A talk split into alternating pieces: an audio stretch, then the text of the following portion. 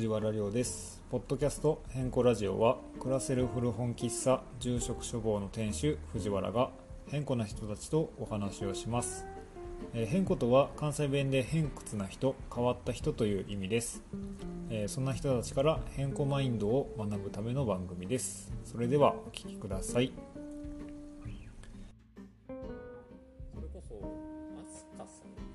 そうそうアスカさんがうちに来て、そのなんかお便り出しましたよみたいなことを言っててさす内容はさすがに聞かんかったけれど。住所さんが来てくれてはい。めちゃくちゃ片手にましたよあの人結構そのガンダムとかあっち系ででしたよね。さすがにガンダムになると僕もわからんかったので。んあそっか。安さんガンダムわからんですよね。わからんのですよ僕はめ結構ガンダム知ってるからうんうん。それはも先週の土曜日やったかな、うはい。来てくれはってうん。2, 時間ぐらいずっとガンダムの話して それこそあの人ガンダム木工とかあ好きそうじゃないですか、ね、ガンダムもこガンダム木工ね。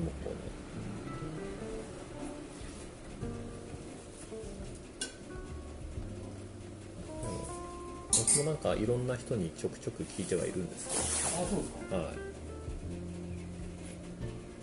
でもまあそうですね。それもまたじゃあ次回にっていう感じで。まあ他に武器話せそうな人とかいないんですか？あー。豪徳は話せああ豪徳は話そうですよね。確かに。2人だけじゃ持たへんかもしれないですね。そうですね。やっぱ3人いいると強いなと。うん。いただきます。どうぞ。はい。いやー今日は本当にもうちょっとゆっくりする予定だったけど意外に、うん、焙煎機を掃除してたら、ああはいはい。うん、なんか終わりが見えんくなってしまって。オーバーホールとかしておお過去一うん。分解してやっマジですか。うん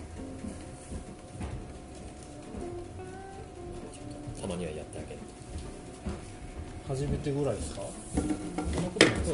あ今日ほど細かく分解したのは初めてですね、結構あれって定期的に掃除しないとダメあそうですそうです。一応定期的に掃除しないとなんかコーヒーの茶粉とか茶粉とコーヒーの油がなんかあ固まったようなやつがあの内側にこびりついちゃうのでん。そういうのを掃除しますね。あと回転する場所があるんでそこに油さしたりとか。ああはいはいはい。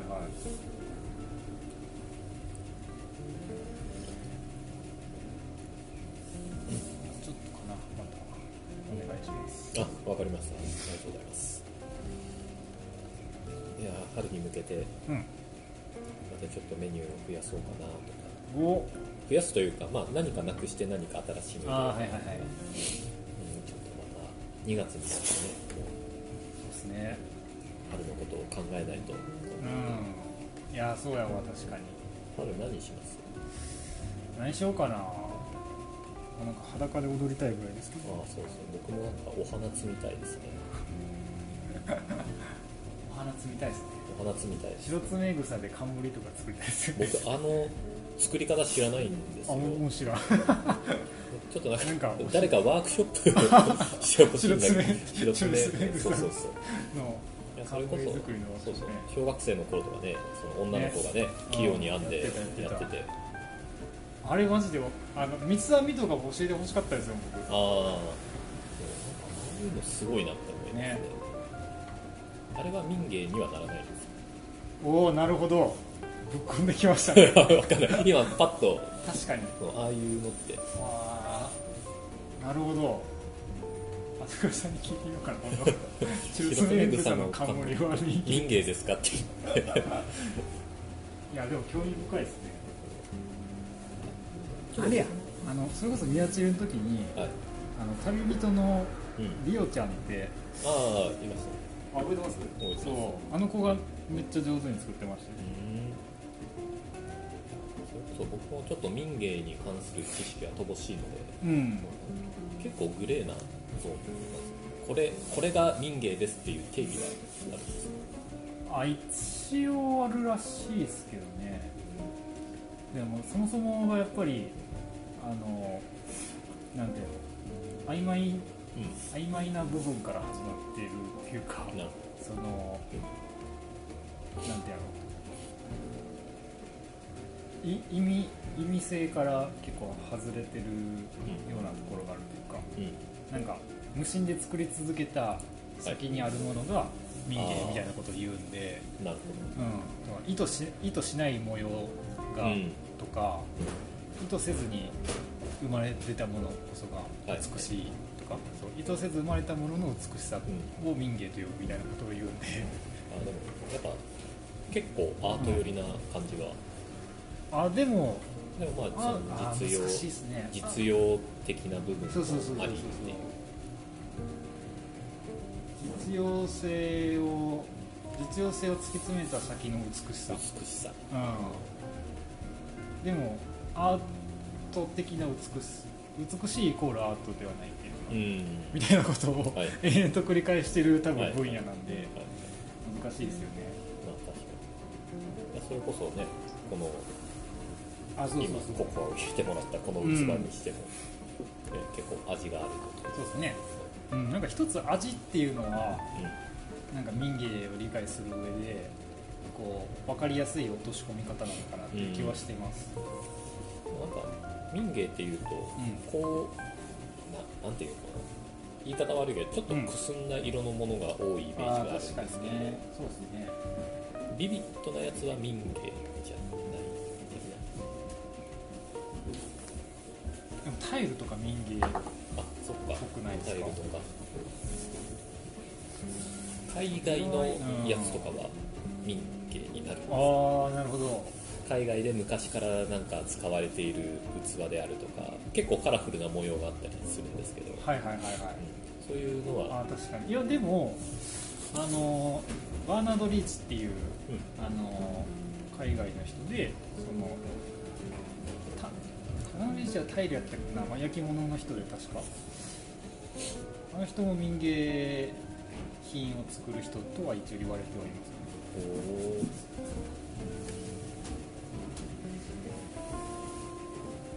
いや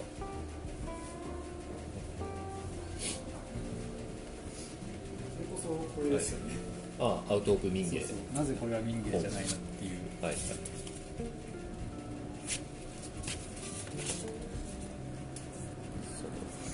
この本ね。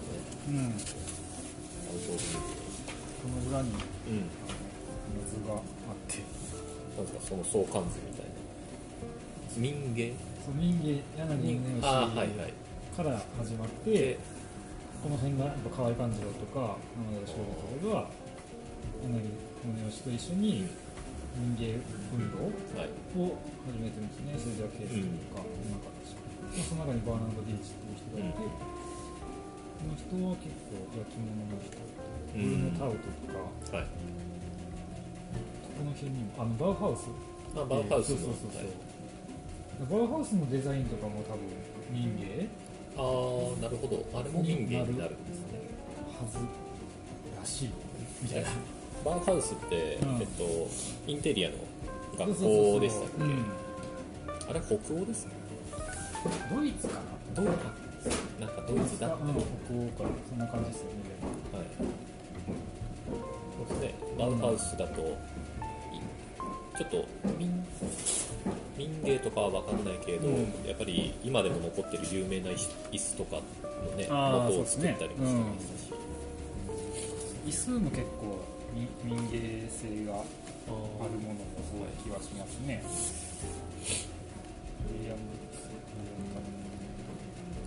奥が深いのでねなかなかちょっと僕の中では、うん。足を踏み入れにくいところが。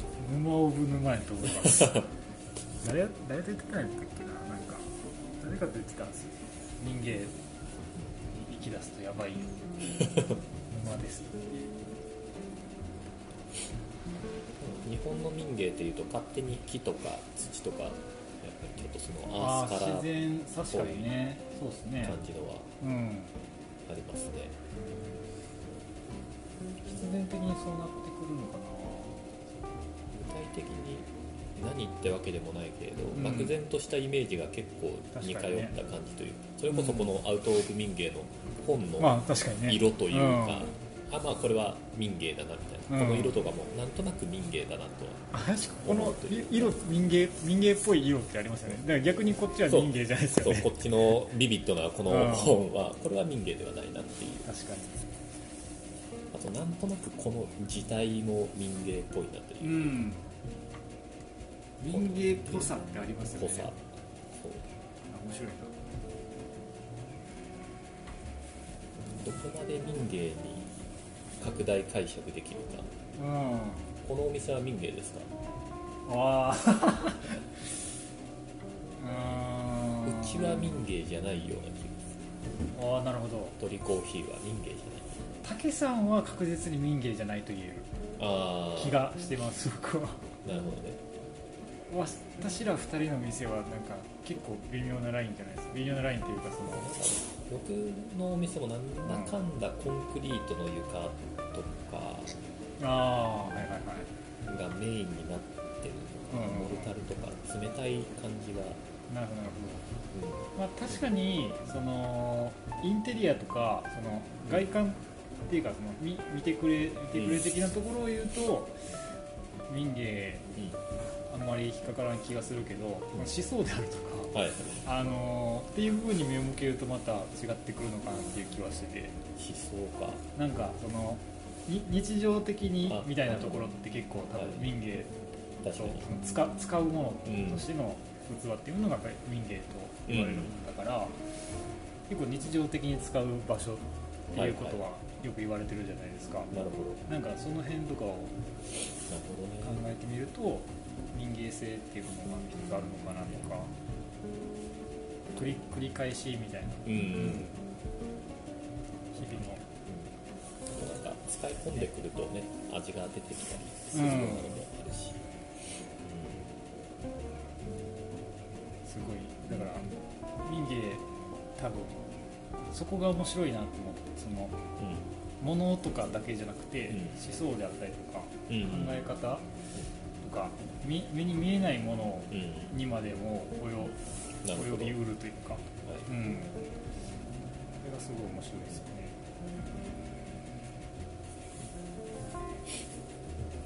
民芸と雑貨の関係とかね。はい、ミングとはまた違う。民具民具も民具はでも民芸寄りな気がしああはます、うん、より実用性が高い、いうん。うん、難しいです。民の古民具とか玩具、うん、玩具結構このこの中では、あのこの軸原洋介さんって人と中村優太さんって人が書いてるんですけど、この人はあのこけしのデザインとかやってる人。ああ。で多分この人は焼き物タイルの人うん。なんですけど、まあ、こけしは民芸に入るのかみたいなああ。ところから結構はいはい。始まってて、でああいう玩具とかって結局遊び道具なので、うん。実用性っていうところで言うとまあまり確かに。そう。当てはまらないんだけどもうん。なんか民芸っぽいじゃないですかそれ確かに。民芸品店に置いてあるじゃないですかこけしとかって。あとは最近あそこのあの面で飾ってあるんはい。の農民芸術っていう、うん初めまして農民芸術って。はい。ああの新刊のやつ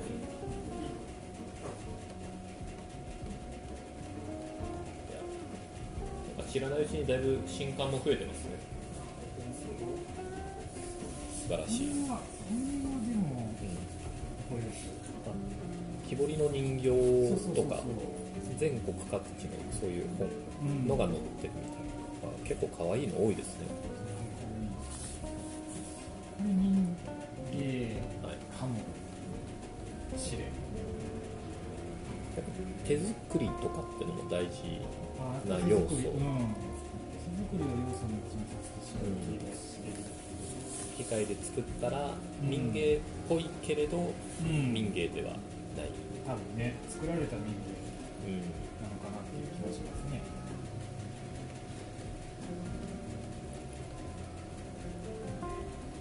でもやっぱり色使いとかがすごい目に優しいなと思います、あ確かに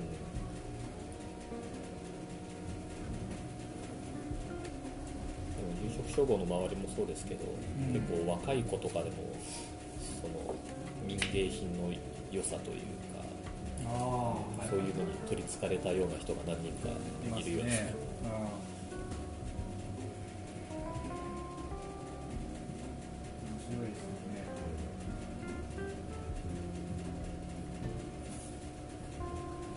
アスパラ君の住宅街写真は民芸なのかっていう。なるほど最近めっちゃ気になりますね。これはアスパ民芸なのかラ君自身にも聞いてみたいです。確かにね。どういう答えが返ってくるかって感じですね。どちらかというとやっぱりアートになるのかな。うん写真って難しいですよね。うん。でももかちゃんがあの民芸協会に入ってたああそういえばそうそうそうそう誰かが言ってたけどその民芸っていうものを理解したいから民芸協会に入ったらしいですね、あそうなんみたいな感じらしいですよへ勉強っていう観点から。ーうん。なのか。な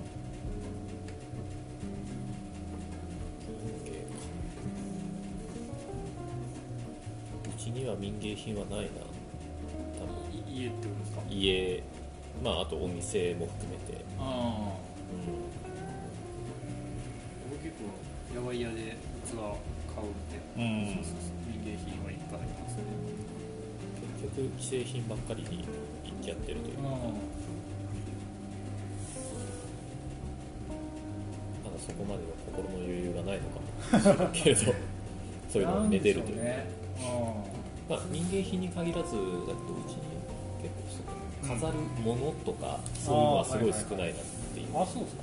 思う、結構お花とかうん飾りますね。はいあとは雪入道もいいの多いし、割と僕が好きで結構うん持ってきてるものですこれもうん同じのが家におります。そうなんか絵描くくせに絵すら飾ってないっていう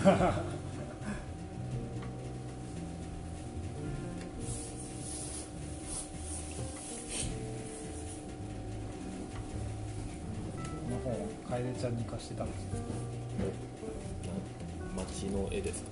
そうあの神保町のはい、本屋さんでねえそしたら「今度ちょっと東京行ってきます」これを見て行きたくなったらしい。ー実際にあるところなんですかね？うんそうですね。街角の。なんかそのタッチだけど結構新しい街が描かれてる。そうそうそうドコモとかうん携帯電話屋さんとか。書いてあるし、このねこの感じ僕めっちゃ好きなんですよ。あの本本を漁ってる。で基本的にやっぱりこうなるんですよね。ああちょっと前かがみになってっていうので。この感じめっちゃ好きなんですよ。これ何で書いてあるんですか？鉛筆？ちあどうなんでしょうね。ょっと木炭っぽいどうやって書いてるの？富山の人なんやいや高山のそういうねうん。スケッチ集というねあいいっすね。うん。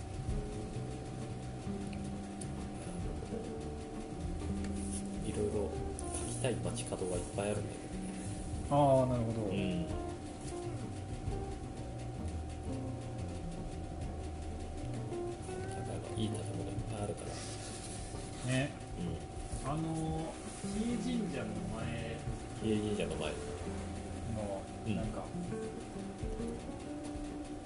ちょっと洋風っぽい建築わかりますか？カーブのところにあるあそうそうそうそうそうそう、はいはい。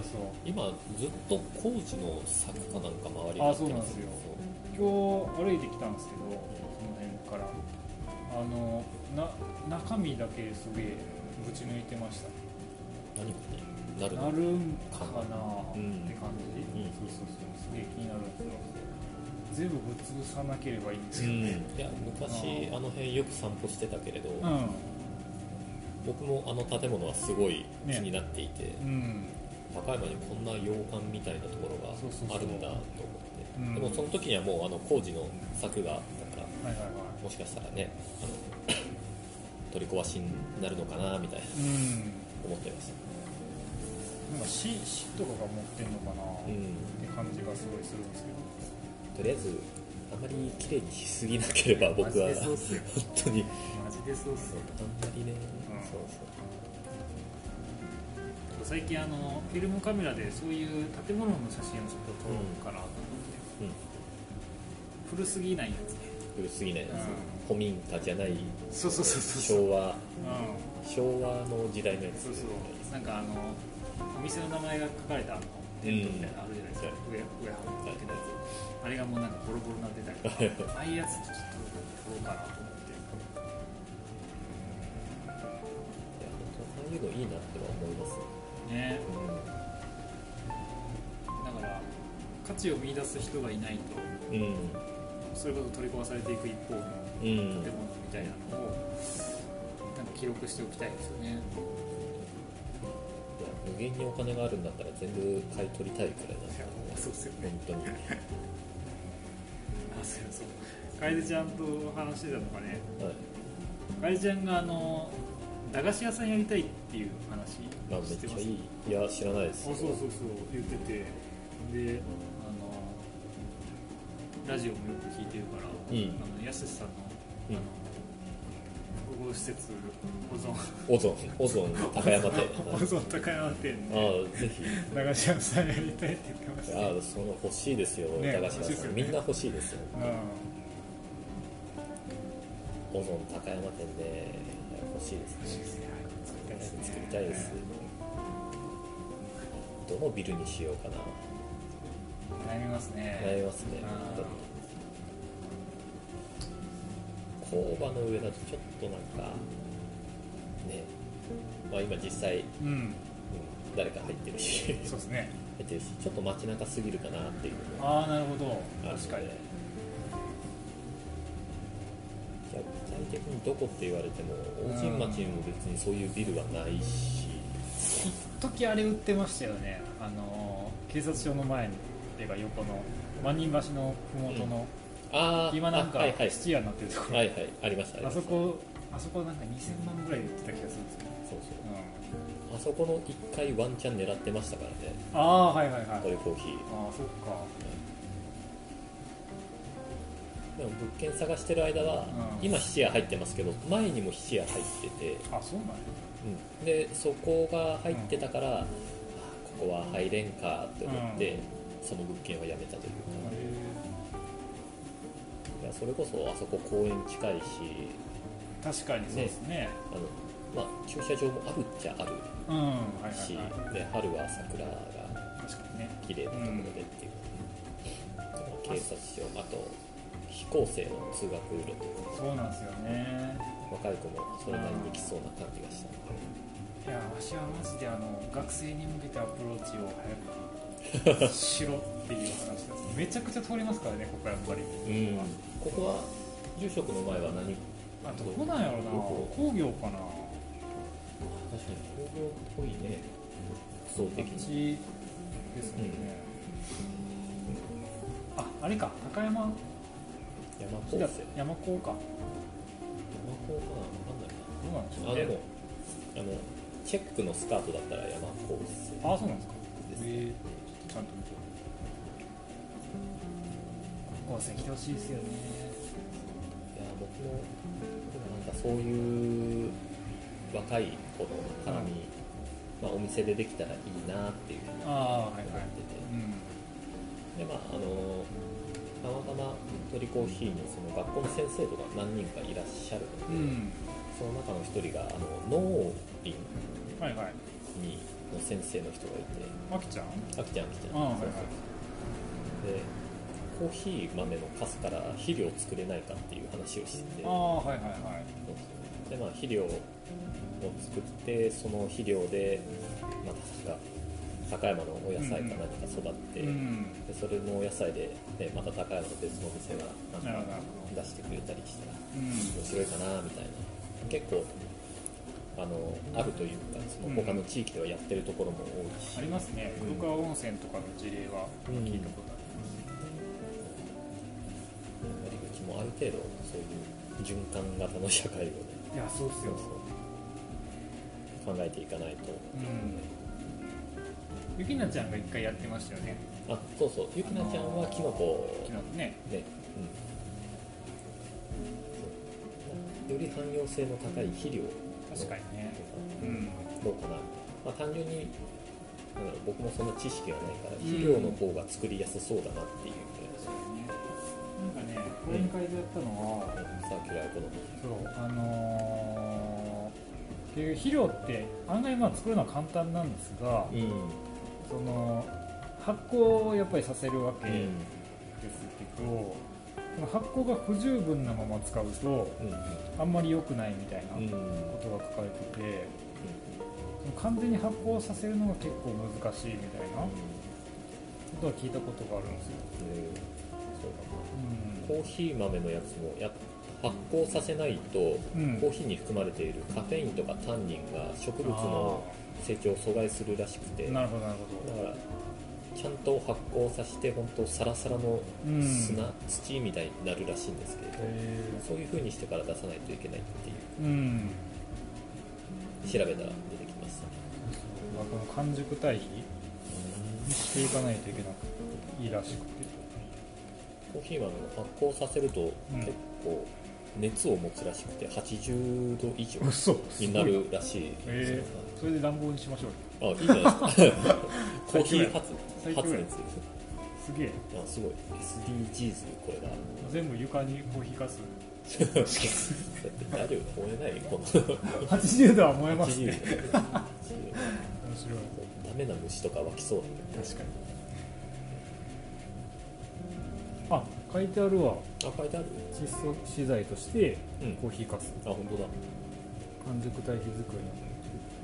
あそう結局なんかその何やったっけ。肥料にも3種類あるんですよね。なんかうん。リリンと窒素とあはいはい。なんかみたいな、そうそう。それの窒素になるらしいです。コーヒーかすそういうの全然知識ないから単純にこのコーヒーかすなんかならんかなみたいな。そうですよね。でコーヒー自体も、うん。あの豆の粉にただお湯を通して出てきたものだからそうですね。豆自体がまだ結構残ってるといううん。それはもったいないな。と思ねなんかいまいちパッとしないですよね。消臭剤とかってよくって、うん、聞きますけ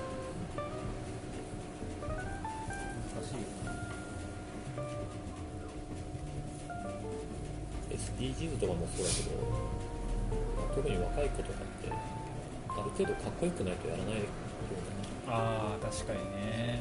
かっこよさって結構一つのな大事な要素だとはだいぶねなんか Z 世代って言いたくないけどその辺の世代としてはかっこいいかかっこよくないかって結構大事ですよねまあ実際僕もかっこいいかかっこよくないのどっちがいいかって言ったらかっこいい方が絶対いい、いやそうですよね武器ですけどね。そう武器もね。そう武器もそうなんうん。です、かっこいいね。なんていうかそのルックっていうか。うん。そういうのはすごい大事だなと。確かに。例えば肥料にするにしてもパッケージとか、そうですうん。ね若い子とかがあこれを使いたいみたいな、うんこれを買いたい。でこれを持つことが一一つのステータスというか、うんになるようなものというか。でそれを普段使っている人もかっこいいみたいな、ああはいはい。はい確かに。ボールかっこいいみたいな。それこそうちで使っているあのオーツミルク。マイナはいはい。ーフィギュアスっていうオーツミルク、あれパッケージがすごいかっこよくて、うん。結構パッケージで買う人もたくさんいるという、うん。実際自分もあの候補がいくつかあったんですけれど、はいはいはい。パッケージで、まあ、味とパッケージで選んだというか、あれ？あのなんかあの着ぐるみ着たらあそうそうそう鳥のやつですね、はいはいはい。うん。あれよく見ますね。たけさん最初あれ使ってましたけどね。今オーツサイドってやつでしょ？あそうなんですね。なんか、うん、今日見たら変わってました。あそうなんですね。うん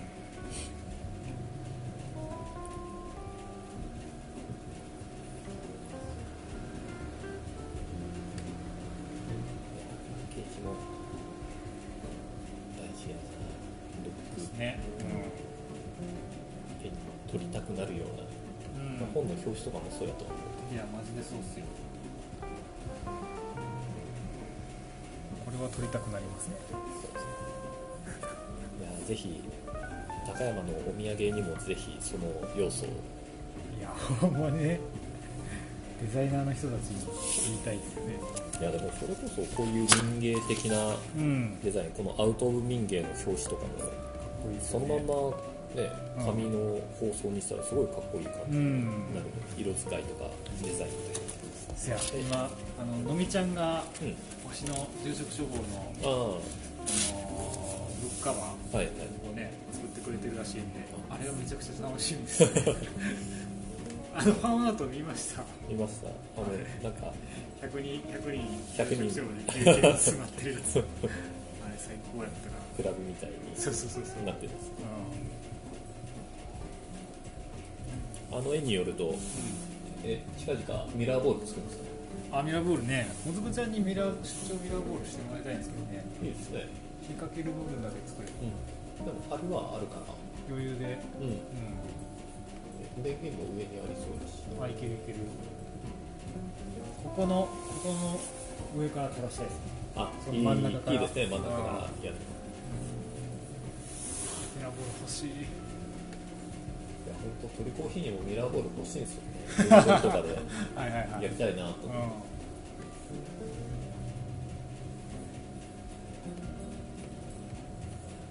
もっと簡易的なミラーボールがあったら全然売れそうな気がする。あれなんかもずくちゃん曰く結構あれもピンキリというか、うん。あるらしいですよ種類。ななんでそういう 詳しい。無駄にミラーボールに詳しいっていう しかもね。ん出張ミラーボールって。いやいいですよ。ふわっと言ったけど出張ミラーボール。ね彼女はもう独自の道を行ってますからね。やばいっすよね。石とミラーボールと餃子ってことですよね。共通点。あんのかな。共通点。民芸ですか。これは民芸。ちゃんは民芸やと思うな、はいやあの逆逆にその石とミラーボールと餃子の共通点といえばもずくちゃんっていうふうにああなるほど。すぐ出てくるのが面白いなと思って石といえばもずくちゃんじゃないですか。餃子といえば結構もずくちゃんじゃないですか。それ羨ましいな。そうです。ね石と餃子とミラーボール。そういう本ありそうですね。ああありますね。今日僕があの住職処方のストーリーにあげたのが豆大福とコーヒーですからね き入れで豆大福いただいた。あそうなんですか。あ美味しかっどこのやつですか？たどこだったか忘れてしまった。高山やとね豆大福やってるとこあんまり少なくて多分大井屋かうん。福寿庵。福寿うん。な気がします、美味しかったよ和菓子ね。和菓子。といえば。え名前を言ってはいけないあの人ですか？明日あそうか。明日ですよね。明日で。うん。でも月が変わったんでまた新しいメニューとか？あにするんですかね。どうなのかな？ね。結構2ヶ月くらいあのおはぎを。確かに。提供されてたので、うん。そうです結局ちょっと僕はまだ食べるその絶対いけへんもんな。いけないですよ。ちょっと曜日的にねいけないんだけど、いや一度は食べてみたいです、確かにね、たまに余ったやつもらえますよね。うんでもついこの間あの、別の人からうん。別のお店のえっとねエゴマのおはぎをいただいてうん。結構米の粒がしっかり残った感ああはいはいはい。じででエゴマはあのエゴマ味噌っぽい、うん。ちょっと甘い、はいはい。甘い味噌みたいな感じで中に塩があのお米の方にちょっと塩が入ってる感じへーその甘じょっぱい感じがすごい美味しくこれコーヒーとどうやろうと思って。ペアリングはあんま良くなかった。そうか。えそうエゴマとエゴマのおはぎとあのコーヒーは、うんまあ、あのちょっとおすすめしない ペアリングっていうので。なるほどなるほなんかね本当口の中で全てがバラバラになりましたね。ど そうなんや。なんかねエゴマの味噌がコーヒーを含むとなんかね全部洗い流されてって最後のお塩味のお米だけが口の中に残って。塩とコーヒーって一番合わなくないですか？そんなことない？どうこどうどうなんやろ？塩味と塩味あでも浅入りのやつとかだと結構そのものによるけれどどなるほど。結構スパイスカレーとそれに合わせてなんだちょっと浅入りっぽいああはいはいはい。スパイシーなやつ。あるいは深入りのマンデリンとか。あマンデリンね。マンデリンがそもそもスパイシーですね。パイシーだからその辺合わせていくっていうのもあよくあるペアリングというかああいうのは結構美味しいと思うし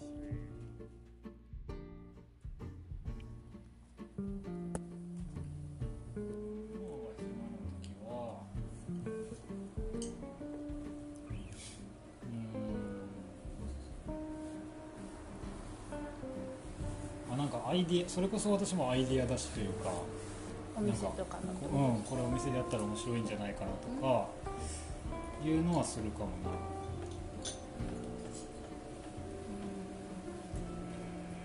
とは何やろ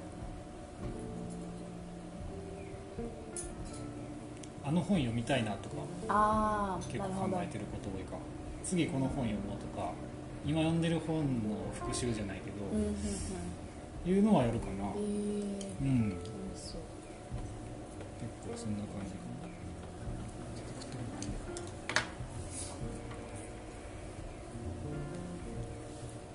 ねあとは？あとはありますよ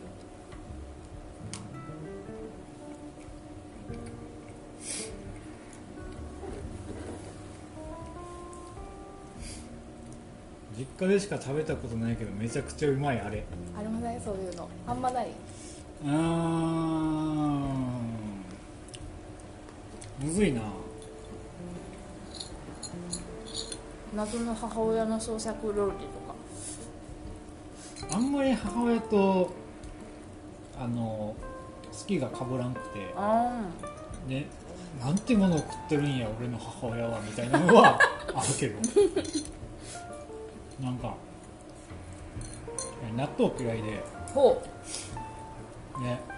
すげえ結構私のお母さんは健康至上主義で。ううんうん。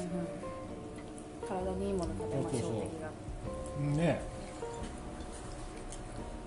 丼やねんけど納豆とキムチと豆腐の丼みたいな。美味してそそれはなんかわしその時キムチもあんまり好きじゃなかった。けど今はは好きやけどなんか私の嫌いが全部詰まってる丼って考えてた。そう。う悲しいなそういうのはあるね。なぎちゃんは？うちはうん。うんとなんかすりおろしたじゃがいもを練り込んであるハンバーグがあってえー、うまそ本当にもう水分ごと入れるんであの、ううん。よく見るあのふ立体感のあるハンバーグにはならないんですけど、なんかもうおせんべいみたいなへ薄っぺらいよくわからない形状になるんですけど なんかもうめちゃくちゃうまい。ーうまそうやなそれは。無限に食べてたみんなで。本当になんかでっかい大皿に平たいやつをうんうん。なんか山盛りにして、すげえ。それをパンって刺してひたすら食べていくみたいな。へあれうまそう。えじゃがいも？たじゃがいも。じゃがいもをひたすらすりおろしたのとすりおろしたって珍しいね。溶かしたとかはね聞くけど。ひき肉と卵とまずへえ。面白い。なんかでもさこの質問のさあれを集めてさみんなで飯食い あれい作ろうぜあれパーティー。あれパーティーいいな。あれパーティーちょっとまた新しく引っ掛けてみました あれパーティーラジオ。あれパーティーあれパーティータイムやりたい。食べ方にポリシーのあるもの。むずいね。全部むずい。全部むずいありますか？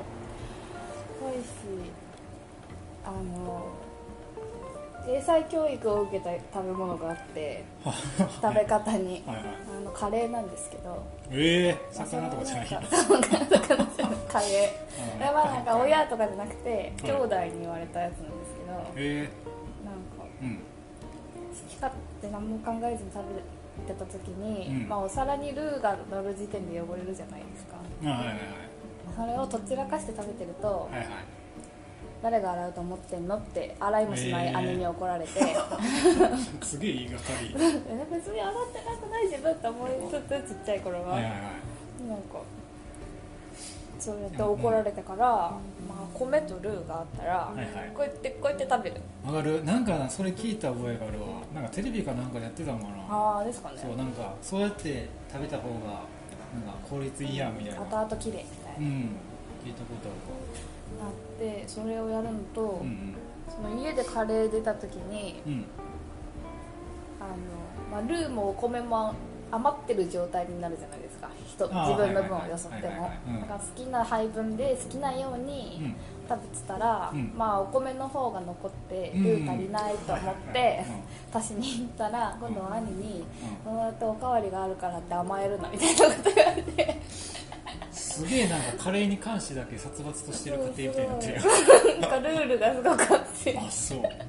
なんかそれでめっちゃどしかられたとかではないですけどうん。それがずっと残ってて2人のあれがちゃんと完璧な配分で食べろみたいなのになってて。それ言われてからもう私外でカレー食べるときうんめっちゃ天才的な配分と綺麗さで食べてる。め そうなんや。面白いなゃめっちゃ上手ですよカレー食べるの。インドカレーとかも食べるのめっちゃうまい。ええ。ポリシーね。うーんなんかパッと思いつくのはなんかいくつかあるけど。あの高いあの小川ってしてる？アスパラガ大好きな味ご飯屋さん。そうそう。小川のバナナは絶対持ち帰るって決めてる。ああいいですね。そういう話そそういう。であのこれ見よがしにバナナ持って歩きたい。高山の街を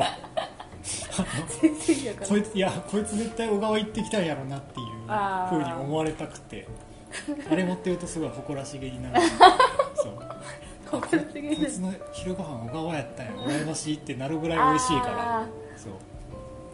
小川のバナナは絶対持ち帰る。小川のバナナじゃないとダメなんですねでっかいねんあれ。ああそっか。ここで仕入れてんの？みたいな。ぐらいでかくてさ。見たことない家でみたいな。しかも普通にうまいしさ。何やこれ？みたいな。のあるかな。あとなんかあるかな。うーん。ああれですかね。あのお好み焼きは絶対ピザ切りしないとか。ピザ切りって。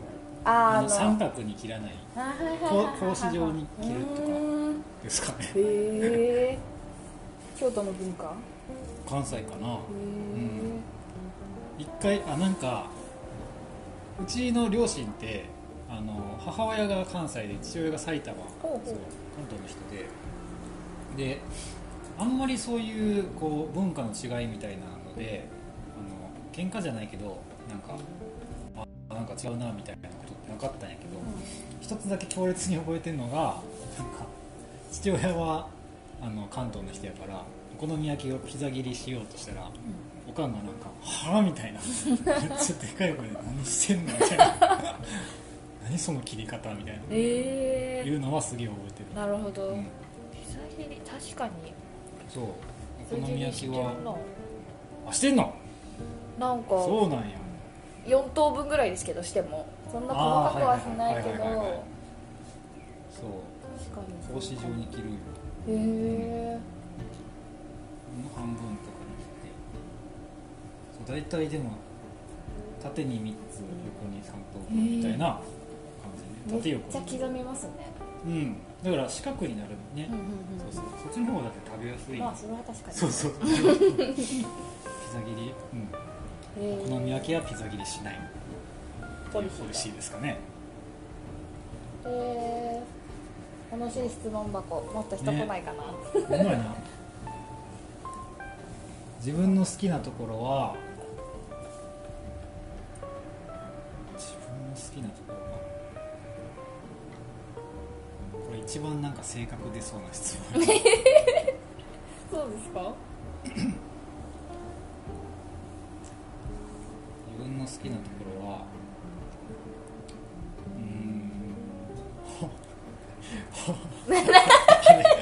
本を本を読んでるところ。本を読んでる私？そう、うん。まあ、本を読んでる私かっこいいとかよりかはなんか本をなんやろ。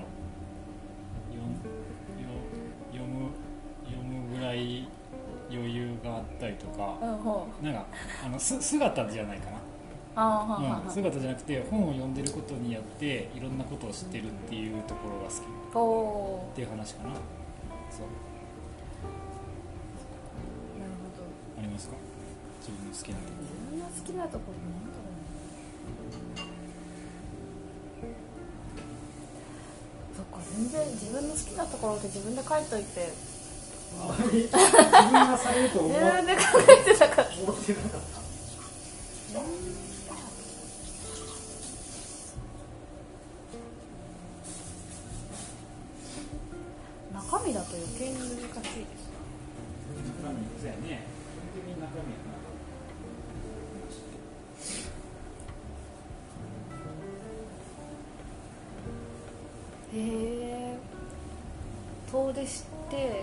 きた時に、うん。どんだけ疲れてても、うん。絶対にすぐに二ほどきをするところ。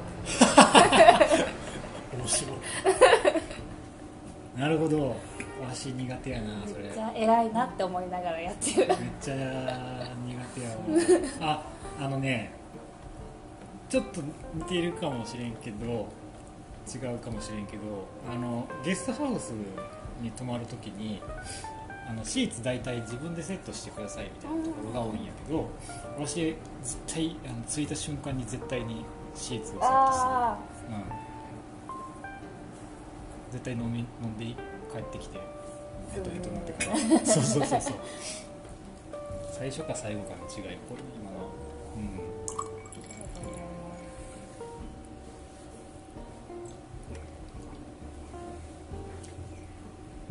一番覚えてるやらかしはねあこれこれ面白い。いろんな人のやらかし聞くの。アスパラくん一番覚えてるやらかしなんだろうな。あいついっぱいしてるな免許証執行がやっぱでかいんじゃないあれはなんかあれはなんかもう市民情報とかに載ってもいい。一番でかいやらかしは何やろな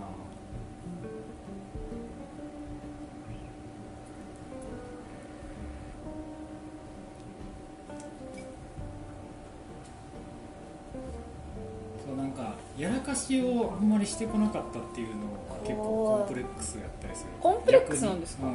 そのなんか苦労してないじゃないけど。容量がいいタイプ？かもしれん、うん、なんか失敗から生まれることっていっぱいあるなって思っておきながらもそれこそこういう時に出てこうへんなってア スパラくんとかが出てきすぎなだけで。あそうやな。なんか周りが強烈すぎてさエピソードトークをしてもなんかあんまり受けへんみたいな 気はしてる。まあなんか相手一つ挙げるとするとなんか子供の頃にめちゃくちゃ感電したことがあって。めちゃくちゃめちゃくちゃ感電したことがあって。あのねコンセントにあのクリップをなんかぶっ刺して。で何やったっけななんか病院行ったらその両手なんかやけどしてましたよって言われて。へで右右手で突っ込んだんや確か。あんま覚えてないけど。で右手で突っ込んだらなんで左手までやけどしてんのかって右手で突っ込んで電気が 体を体を通って 右手から左手に抜けたんですよみたいなこと言われて。怖っと思って。かけで打ったんだ。そう。でだからその時に通った時に心臓を通ってもったら死んでましたよって言われてそうそうそんなそう。そんな感じそうめちゃくちゃ感電した。ぐらいかな。めちゃめちゃ関連した人はなかなかいないと思います。うんですかねそんなパッて見た見てわかるぐらいやけどしてたんですか？あまあつ突っ込んだ手はやっぱりめっちゃやけどしててなんか左手の方はなんかポツってなんかお前抜けたよう。なああ抜け道の跡が。そうそうそうそうあって針で刺したような感じ。のがあったがやらかしいといえばやらかしい。っていうか、まあなんかそう他人に迷惑をかけたことってねあるかなまあ福田君の免許の執行は誰にも迷惑をかけてないからでもやらかしというにはなんかこれ以上のものないっていうかこれぞやらかしみたいな感じよ、めっちゃ面白いうん、ありますか？やらかし昔はいろいろあるけどなんかコロナの前に海外旅行に行くってなって。はいはい。でも3連休会社の3連休プラス有給を2日うんうん。もぎ取ってはいはいはい。5日間のおお予定で行ってて。ーうんであのヨーロッパの方に行ったんですよイタリアの方にうんはいはい行ってフライトの時間が19時間とかなんですけどはいああはいはい。でもうつい帰ってきて次の日からうんうん。出社みたいにしてたのに、おおそのフライト時間のこととかをうんうん。考慮しない、深く考えないまま帰りのチケット取って、取ったら会社行く日に着く予定になってて、っていうのに前日に気づいて出発する。ああ前日だと思って。えどうしようと思って有給2日ただでさえ忙しい中2日もぎ取ってるのに。そうわめっちゃ部屋で絶望してその日も準備する気満々で定時で帰ってきて帰ってきてからはーってなって、えまあ、めっちゃ航空会社に連絡したんですけどうんなんか知らないけど空いてなくてどこも。えー、でなんかうん。まあ無理やり帰ってこれるとしても、うん。もうもう一回行って帰ってこれるぐらいのうん。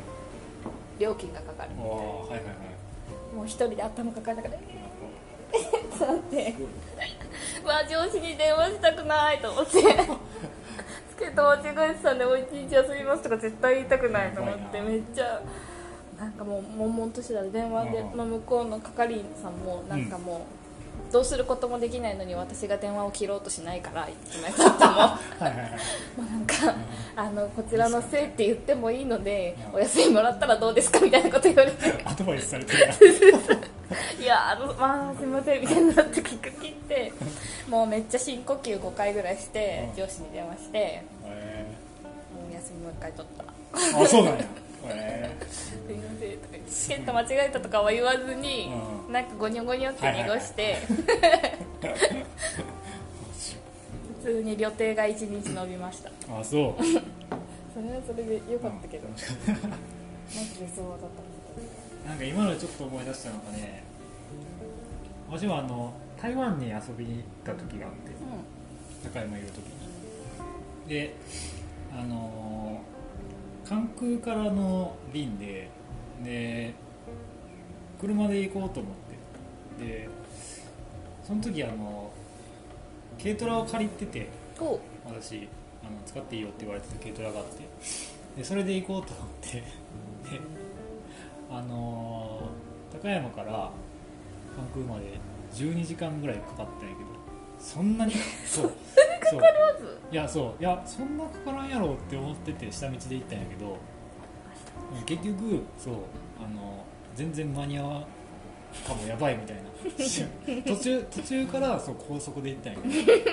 でもさ軽トラやからさなんか80キロ出すだけでなんかすごいあ鼻壊れそうな音して空中分解そうなそうそうそうそうそう。そうそうやばくてさで着いてで結局あれさあのフライトとかって1時間前とかにチェックインしとかなあかんねんか。結構なんかギリギリに着いちゃってさなんとか乗れたけど。あ乗れたんだ。うん。でそう車も軽トラもあの関空の近くに止めてで行ったんやけどでなんか下調べはとりあえずしてたんやけどここやって安いとか。でもなんか最大料金がうんぬんみたいなとこまでちゃんと調べられてなくて帰ってきたらさ駐車料金が2万ぐらいになってそうそう。あれは結構やらかしい。勉強代でしたね。だから下道で行くより普通になんか電車とかで行くぐらいの 同じ料金確かに。そうそうそう。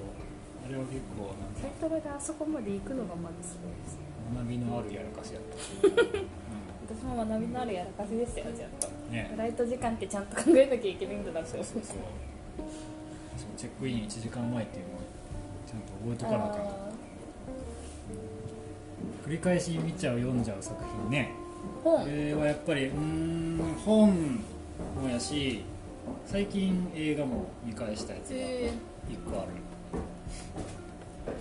映画から話をするとあの私多分なんかしんどくなった時に戦争映画見たくなる。ー、えー追い込んでますね。そうそうそう。いやななんか全然元気でも見たくない私。人そう人が死ぬみたいなことをなんか見たくなるっていうかうん。なんか生き死にの話を聞きたくなる見たくなるみたいな感覚なのかですか？それななんかうまく表現できひんねんけど、まあ、なんかそれに比べたら私の悩みなんてみたいな。ああ風な感じが多分近い気がする。なるほど。そうなんかそれこそなんか祖国のために戦うみたいなさもあったりなんかこんなに簡単に死んでいくものなのかとかっていうところからなんかそうそういう世界があると同時に私が悩んでるその電気代が高くてみたいな。こととか電気代高くても死なへんしなみたいな。危ないけど。そう。みたいな感じで戦争映画を見ることがあって「ブラックホークダウン」っていう映画が見る。けど、あれは何回も見ちゃうな、うん。うん。っていう感じかな。そんな気持ちいい。そうそう。この前も見た。のえちょうど何何個も見たくなるんだよ。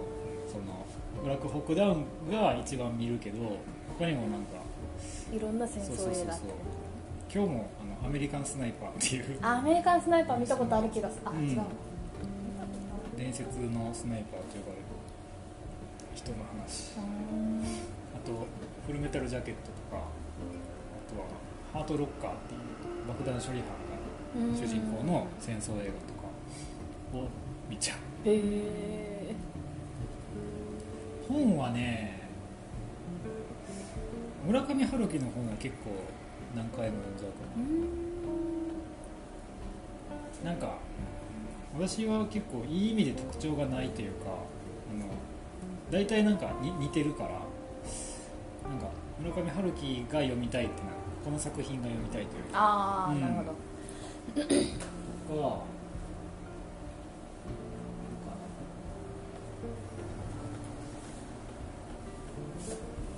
誰も知らない小さな国っていう本はこれ結構多分私が一番最初に読んだ本ぐらいまあ、小説みたいなものとして。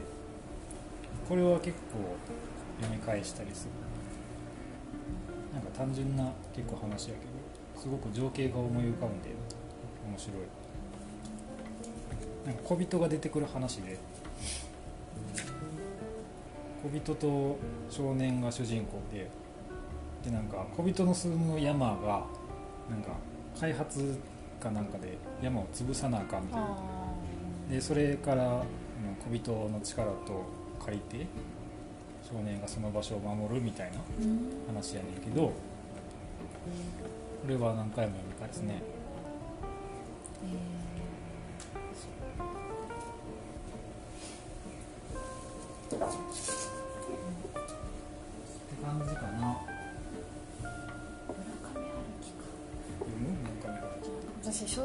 坂幸太郎ばっかり読んでてああはいはいは他の人に全然手を出してなくて、うん。たまに読んでもいや伊坂幸太郎読みたいなと思って結局伊坂幸太郎に戻るみたいい伊坂幸太郎も私も一時期結構読んでたな。オーディボンの祈りが結構好き。なうん私も好きです、うん。結構読んでるあれはなんか本がボロボロになってきました表紙が取れた、あそう。すごいな。何回も読むってどれぐらい読んでる？えんでんだろう？オーディボンは多分56回は読んでる。すげえだからなんか多分もともとうん。何でもそう気に入ったものを何回でも見る読むタイああはいはいプでちっちゃい頃とかうん。へ本当に毎日「千と千尋の神隠し」見てたりとかえもうなんか全員のセリフを覚えるぐらい見てて、はいはいはいただそういう作品が何個かあって、うん。シンデレラとかも死ぬほど見て歌を覚えてるとか、ああはいはい。それに巻き込まれてる兄弟も歌を覚えてるみたいな。すげえ。脳に焼き付けてるレベルで見てるのがあって。多分本も多分もう面白いって分かってるうん。でうん。もう何回でも読む。そうなのよね。なんかおも面白いってわかなんかわかストーリー分かってるんやったら読まなくてもええやんみたいな話ってあるけどなんか本当に面白い作品ってそうじゃないよなっていう。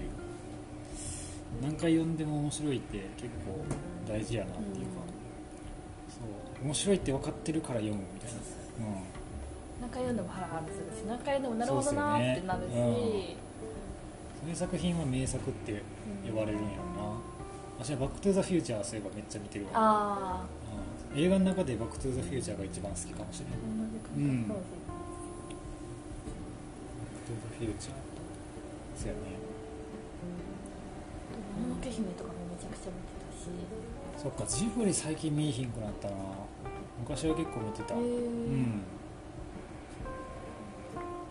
なんかしんどくなりすぎずに面白いやつ、なんかナウシカとかも好きなんですけど真剣に見るとしんどいからね。たまにみたいな、うんメッセージ性が強すぎるとみたいなのがあるよね。なるほど。狂ったように見てた気がするいろんなものを。へえ。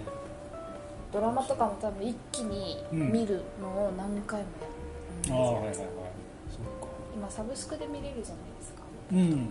多分同じやつを何周もへえ。したりとかししてる気がする、ドラマも全然見えひんくなったな私。まあ、減ってはいますねうん。なるあの伊坂幸太郎の「マリアビートル」って読んだことありますか？ほどああないな。最近のやつ？でも。最近割と最近だけど、うん。最近な方だけどでも ここ数年みたいな、うん。あれではなくいつだったどうしようめちゃくちゃ昔だっ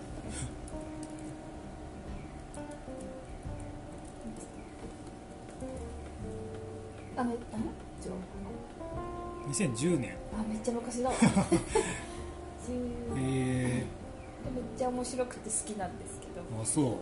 読んだことないな。殺し屋シリーズみたいのがあって。うん。伊坂幸太郎。はいはい。それの2作一応2作目にあった。うーん。超面白いですよこれも何回も読んでる。角川か。じゃあちょっと知りようかこれが去年、ハリウッドで映画化されてえ。これが原作で。ではいはい。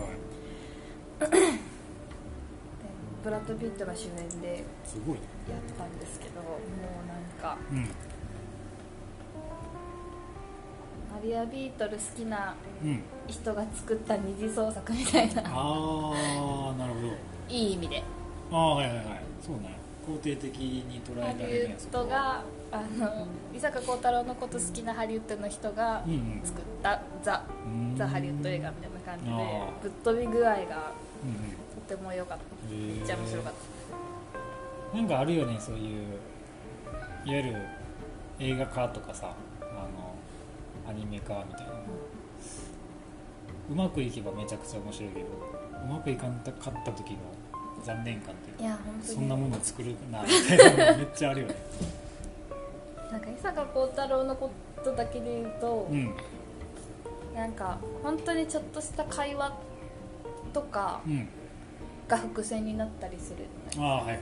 大きい伏線になったりする。そうから、うんと結構どのページも読み飛ばすと、うん。うんなんか面白みの深みがうん変わってくる感じがしてるんですけど、うん。映画はもう2時間とかって決まってるから、ね。本当に主要のワードだけ入れてくってなると、うなんか物語の大筋的には通ってるけど、薄っぺらい感じになるみたいな。んなんか「ハリー・ポッター」とかそんな感じだったな結構。うん。なんかそう子供の頃に読んだっていうのは多分あると思うんだけどすごく多分保管してたんやろなと思う自分の中でそれが映像化された時にあれみたいな。うん。ここの場面なくないみたいなことは結構あったかもね。そういうので結構なんか映画化って聞いても、うん。あんまり見る気のしないうんやつなんですけど逆にうん。でもなんかあそこまでぶっ飛んでどいてくれればなるほど。別の意味で楽しめる 普通に映画として、楽しみで普通に映画館で笑ってました。ふふってなっちゃって。あそうなんや。どういうぐらいがすごかった。いいね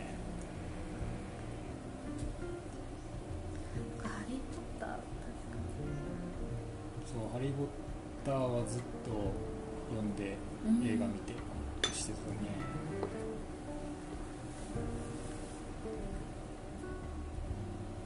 分かれてたよな「ハリー・ポッター」派かダレンシャン派か。そうだダレンシャンありましたね。全然読んでなかったな。私も「ハリー・ポッター」だけはずっと読んでた、えうん、学校の図書室でね。学校の図書館にあったのかあったあった私のとこあってへえでも多分姉がドハマりしてあそう「ハリー・ポッター。うん」でなんかちょうど高校受験の時期にはいはい。謎のプリンスかなんかが出た時でああはいはい。でもなんか母親の母親の個人的な願望かなんかわかんないけど、うん。なんか姉は行きたいとも思ってない女子校みたいなところを滑り止めて受けなさいみたいなこと言われて、へえ全然やり受けたくなくって全然受けたくなくないし、うん。なんかそうやって押し付けられるの嫌だなって思いつつ、うん。まあ、受けることにはなってしまって、うん。でその受験の前日試験の前日に、謎のプリンスが出てることをはっってなって、絶対に受験が終わってから読むから買ってって言ったら買ってくれたらしいんですけど、おはいはい。勉強するふりして2巻とも一気に読んだってすげえ。やばっすげえな。えっと思って。普通にそんなに好きやった。一冊一冊400結ペ構ージとかありますよね。うん、結構多いよ。あめっちゃ面白いと思いながら試験前日にめちゃくちゃ読み倒してたらしい。すごいな。よっぽど試験受けたくなかった確かに。そうか。現実逃避逃避の場としてはすごいこれ以上にない場所やもんしかも勉強してくるとか言って部屋こもったら絶対邪魔されない確じゃないですか。うまいな、考えた。な 作詞やな賢いとすげえ。いいねこの企画。ちょっと。やりましょう。やりたいね。貯めとこう。貯めとこう。今週はあ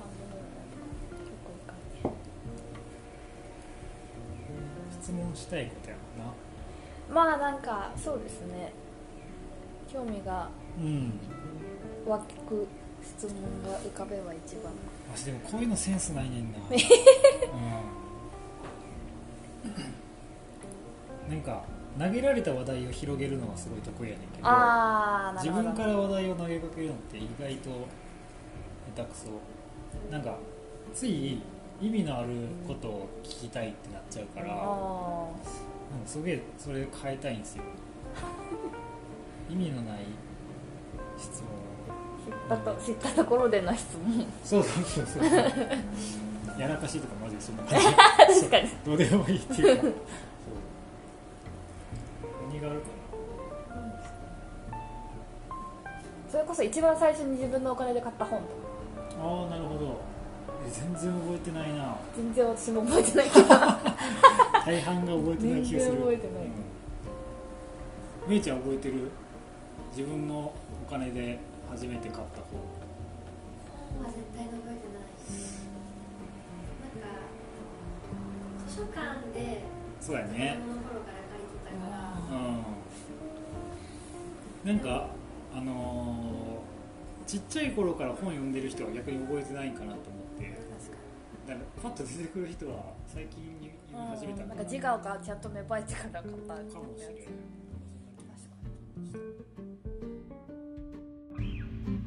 確かに。